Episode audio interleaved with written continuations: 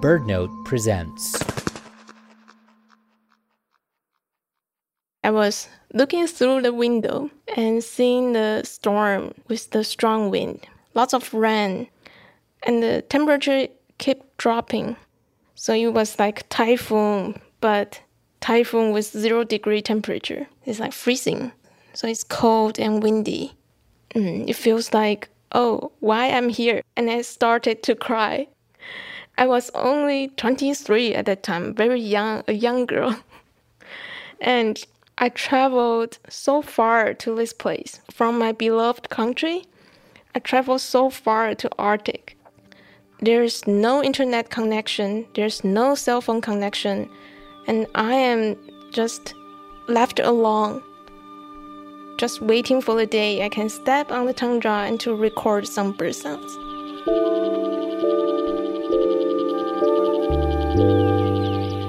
This is Sunny. My name is Zhen Yiqing in Mandarin, and you can also call me Sunny. She's a PhD student at the University of Northern British Columbia and a researcher at the Endemic Species Research Institute in Taiwan, which is where she's based. The story of how Sunny got to the Arctic starts in 2014 with a Siberian crane that got blown off course, ending up in Taiwan. And that crane was a missing bird, the lost bird separated from other members in the group. This event was a big deal. Coverage ricocheted across the national news. 为什么西伯利亚鹤会长途跋涉五千公里落脚在这儿？每天都有一大群的摄影机。 Today on Threatened, we go on a life changing journey with Sunny. I'm your host, Ari Daniel, and let me just welcome you to our new season of the podcast. This is the first of eight new episodes, and it starts with this stray Siberian crane, a bird that usually migrates from the Siberian tundra, an ecosystem that's currently undergoing a dramatic transformation as our climate changes, to southeast China. So having it show up in Taiwan was unexpected. That bird come to Taiwan um, mistakenly. Siberian crane is special species because it's very endangered species. So it's quite rare, such a special guest. Taiwanese people are very like friendly and we want to send that crane back to Russia, back to wild again. So Taiwan's conservation agency connected with their Russian counterparts, and everyone decided it was in the best interest of the crane not to interfere, to not do anything. We just let the crane fly back to Siberia by itself. This bird was the catalyst for Taiwan to send a small group of young scientists to the Siberian Arctic tundra to visit the breeding ground of the crane and learn more about how these two very different places are connected. And Sunny thought that sounded like something she'd like to do. The world is so big, but I haven't really had the chance to explore the world. So I see this is a very precious opportunity for me to explore the place that I have never seen, I have never been. There was an application process, and Sunny decided to throw her hat in the ring. She thought she could propose recording the sounds of the birds in the wild, but there was a hitch. She didn't have any experience, like none. And funny enough, at that time, I haven't started birding at all. So I know zero birds and zero skills in recording. I just want to try it and to see how far I can go. So she tracked down a few field recordists to teach her.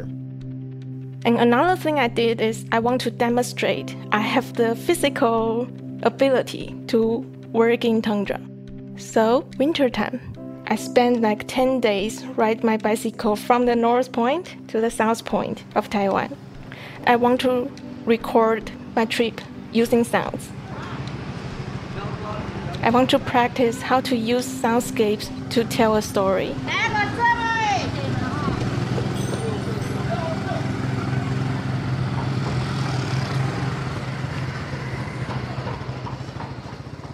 And after all her training, I got it. I was so happy and I want to run like three kilometers to celebrate the, the moment. It was already March at that time. And our field trip is going to be in early summer. So it means we only have three months to prepare.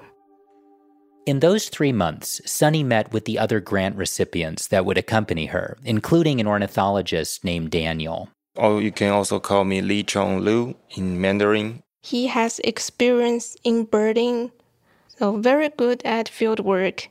Now I have a job of the research assistant in Endemic Species Research Institute of Taiwan. And he knows his birds very well. Finally, I was able to fly to Yakutsk, the capital city of Siberia. My flight land it was like 2 a.m. in the morning. It should be very dark, right? But it was like all bright in the city. And I remember oh, because the latitude is so high. But I can feel I can get along with the people there easily even though I don't know their language, I feel like people are very kind to me. It's like uh, Aboriginal people in the Siberian area. Probably smiling is one of the best language to communicate with people. We are very different in background, but we all have a very kind heart. And after three days, we took a very small plane from Yakutsk to a village in the north called Chokurdakh. The latitude of it is around 70 degrees, so it's already inside the Arctic Circle. So this is the final stopover before entering the place that we will do our research work. So after arriving in Chokurdakh, I feel like I arrived the end of the world. And the next day, the boat that we are going to take was cancelled because there is a big storm coming, so we cannot travel on, on the river. It's like a typhoon, quite windy and cold. It's almost freezing. I'm a little bit afraid that I won't be able to finish the thing that I really want to accomplish. I cannot accept to lose a day working in tundra. It's like I'm trapped here in this village, very lonely.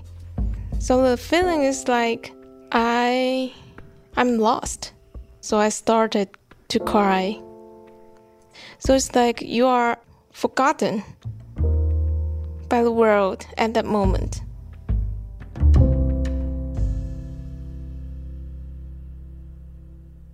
Fortunately, after two days, the storm settled down.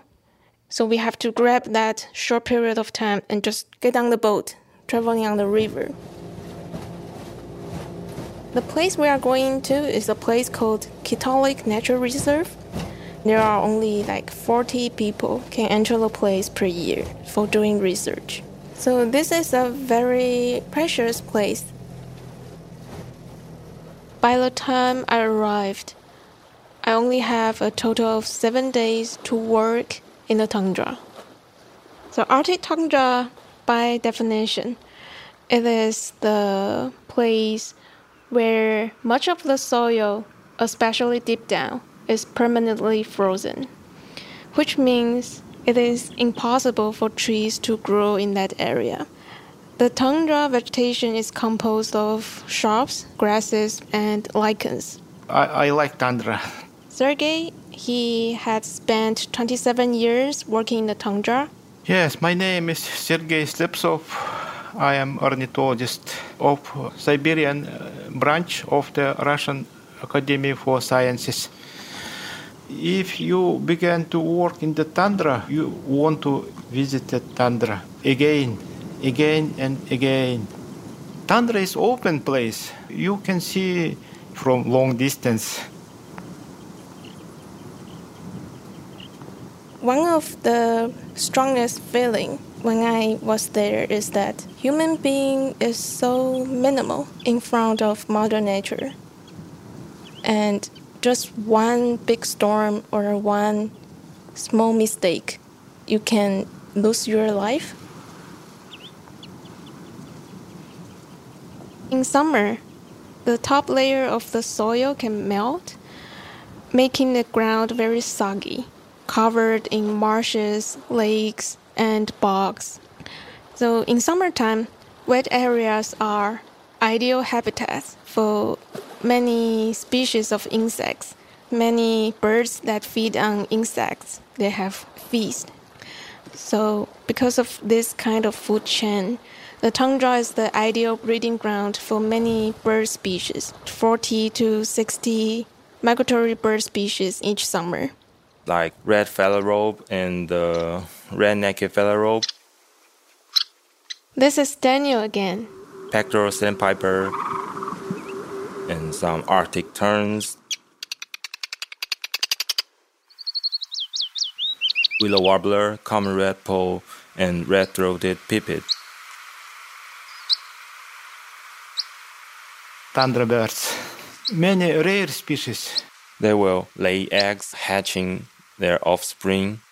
When birds are into the breeding season, they sing loudly because they want to defend their territory and also they need to attract their partners. So they sing like crazy. For parent birds, they, they feel like charged because of the 24 hours daylight. So they keep trying to capture food for their young and to feed them and to breed and non-stoply for the whole breeding season. They don't even feel tired when they really need rest. During my trip, one of my target species is the Siberian crane. But the Siberian crane is relatively shy. Sergei told us not to walk too close to the place where the Siberian crane will put their nest because he don't want us to scare them. It's very hard to record them. I can only see them like from very far distance. Some small white spot. Oh, another field partner, Ruslan, he will tell me, "Oh, Siberian crane is there, but it's impossible to record their sound from this kind of distance." When we come back, Sunny wrestles the tundra to get what she came for.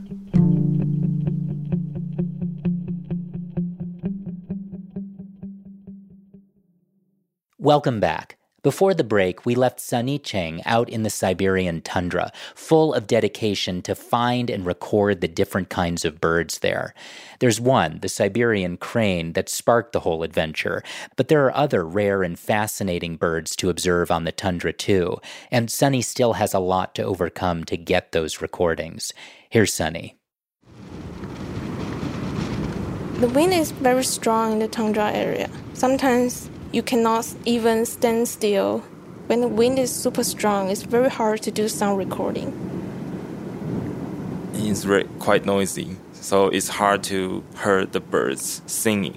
But when the wind settles down and you, you think you can start to work, the mosquito comes like a black storm. The mosquitoes there are really, really big. It, it is a nightmare to avoid the mosquitoes, and so I hate mosquitoes.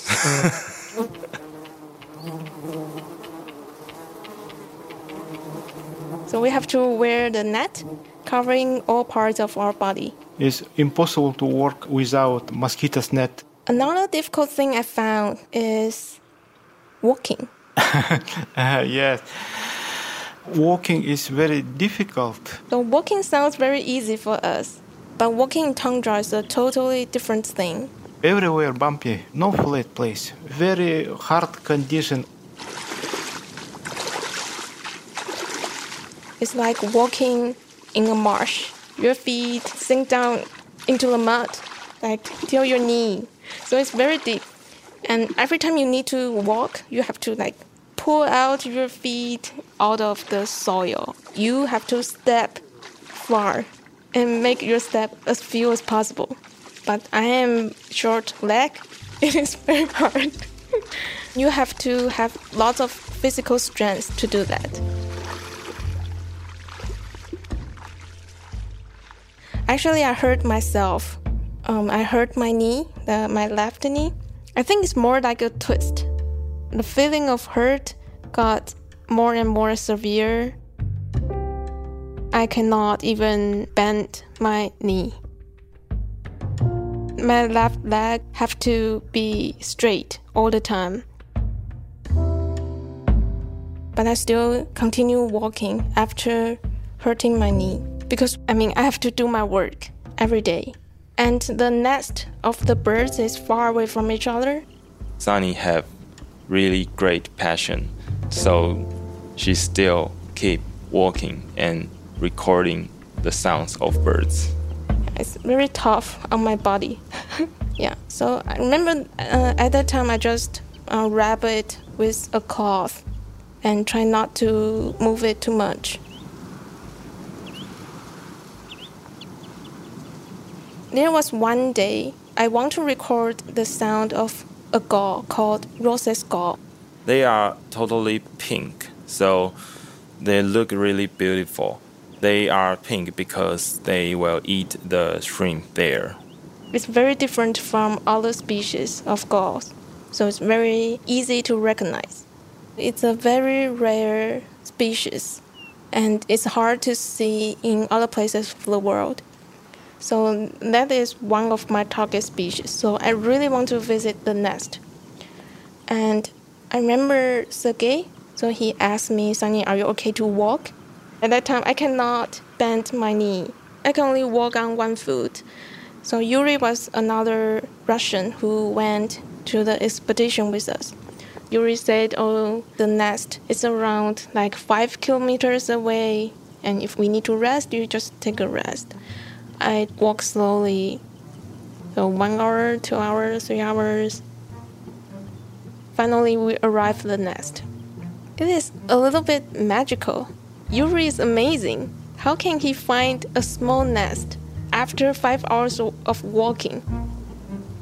The local people, their ability in finding birds and places is really, really good. They are like hunters in their blood.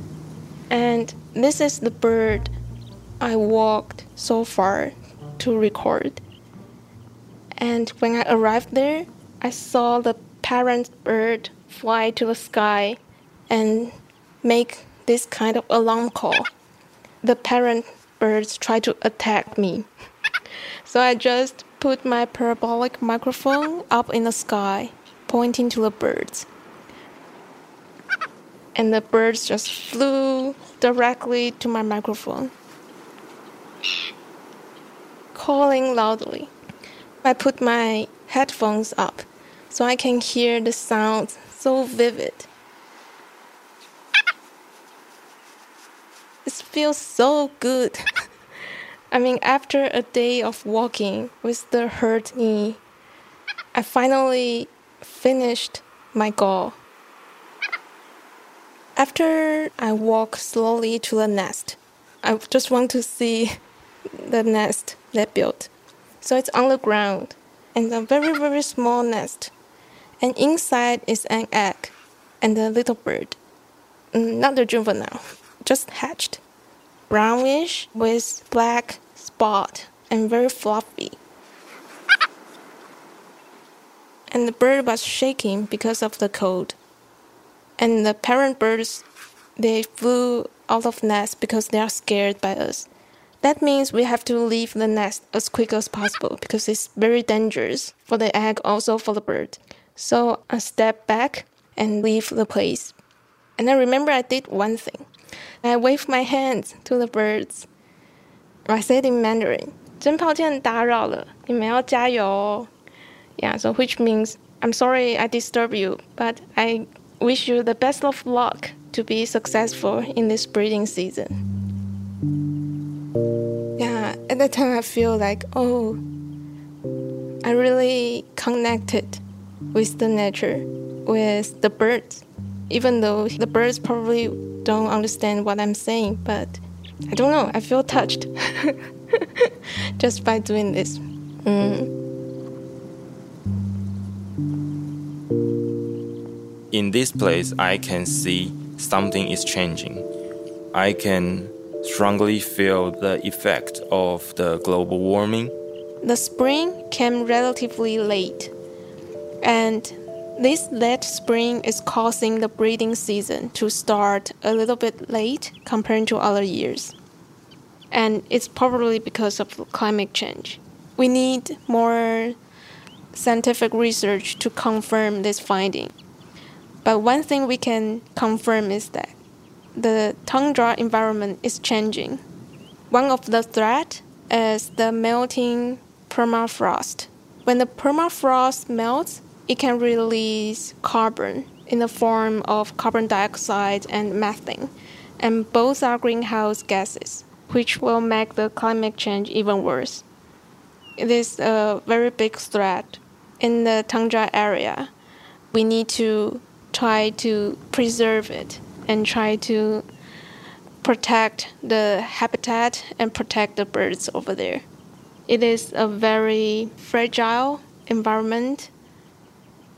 So I remember there was another day when I walked with Ruslan for about eight or ten hours, and I said, Oh, I'm so tired, I need to take a rest. So we just sit down we are like chatting to each other and saying, "Oh, maybe we should go home. The dinner is waiting for us." And suddenly, Ruslan she just looked up to the sky and say, "Sunny, Sunny, turn on your recorder." And I said, "What? What? What happened?" So Ruslan just grabbed my microphone, pointing to the sky, and asked me to start recording. Three Siberian cranes flew toward us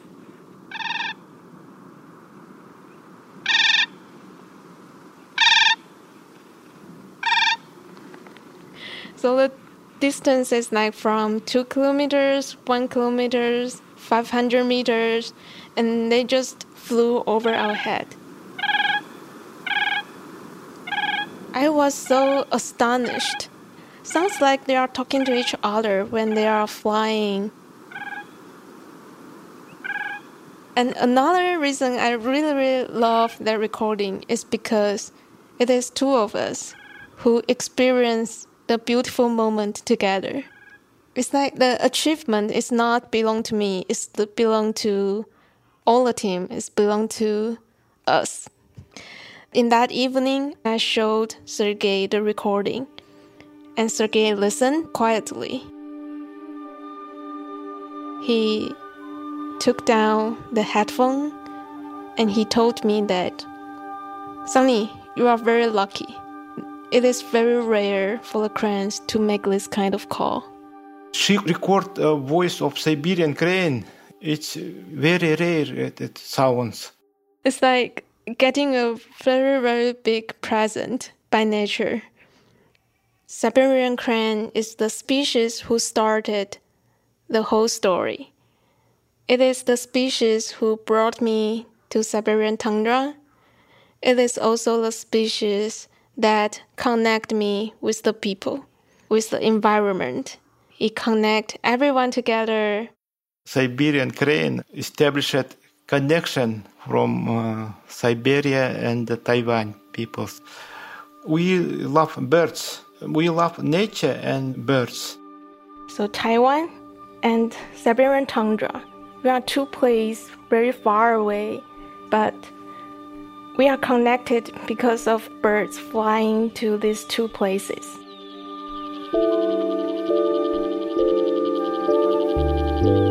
Sunny's story is a somewhat extreme example of how a fascination with a bird can lead to remarkable experiences.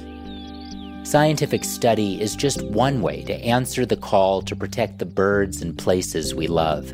In this season of Threatened, we'll hear from scientists for sure, but also traditional healers, private landowners, and even a bird whisperer. In our next episode, we hear about a bird that's been through some tough times. When I began working on them, there were no known populations that were increasing. Many had gone extinct, most were declining. The future did not look good for red cockaded woodpeckers. Things are looking up for this woodpecker today thanks to a surprising conservation ally. But the bird, and in fact the entire Endangered Species Act, may still be hanging in the balance. That's next week on Threatened. This episode was produced by me, Ari Daniel, and edited by Caitlin Pierce of the Rough Cut Collective. Audio mix by Rob Byers, Johnny Vince Evans, and Michael Raphael of Final Final V2. Our theme song and original music were composed by Ian Coss, with additional music by Blue Dot Sessions. Special thanks to Sunny Chang for providing many of the recordings for this episode. Threatened is a production of BirdNote and overseen by content director Allison Wilson with production assistance from Sam Johnson. You can find our show notes with additional resources, BirdNote's other podcasts, and much more at birdnote.org. Thanks for listening. I'll see you next week.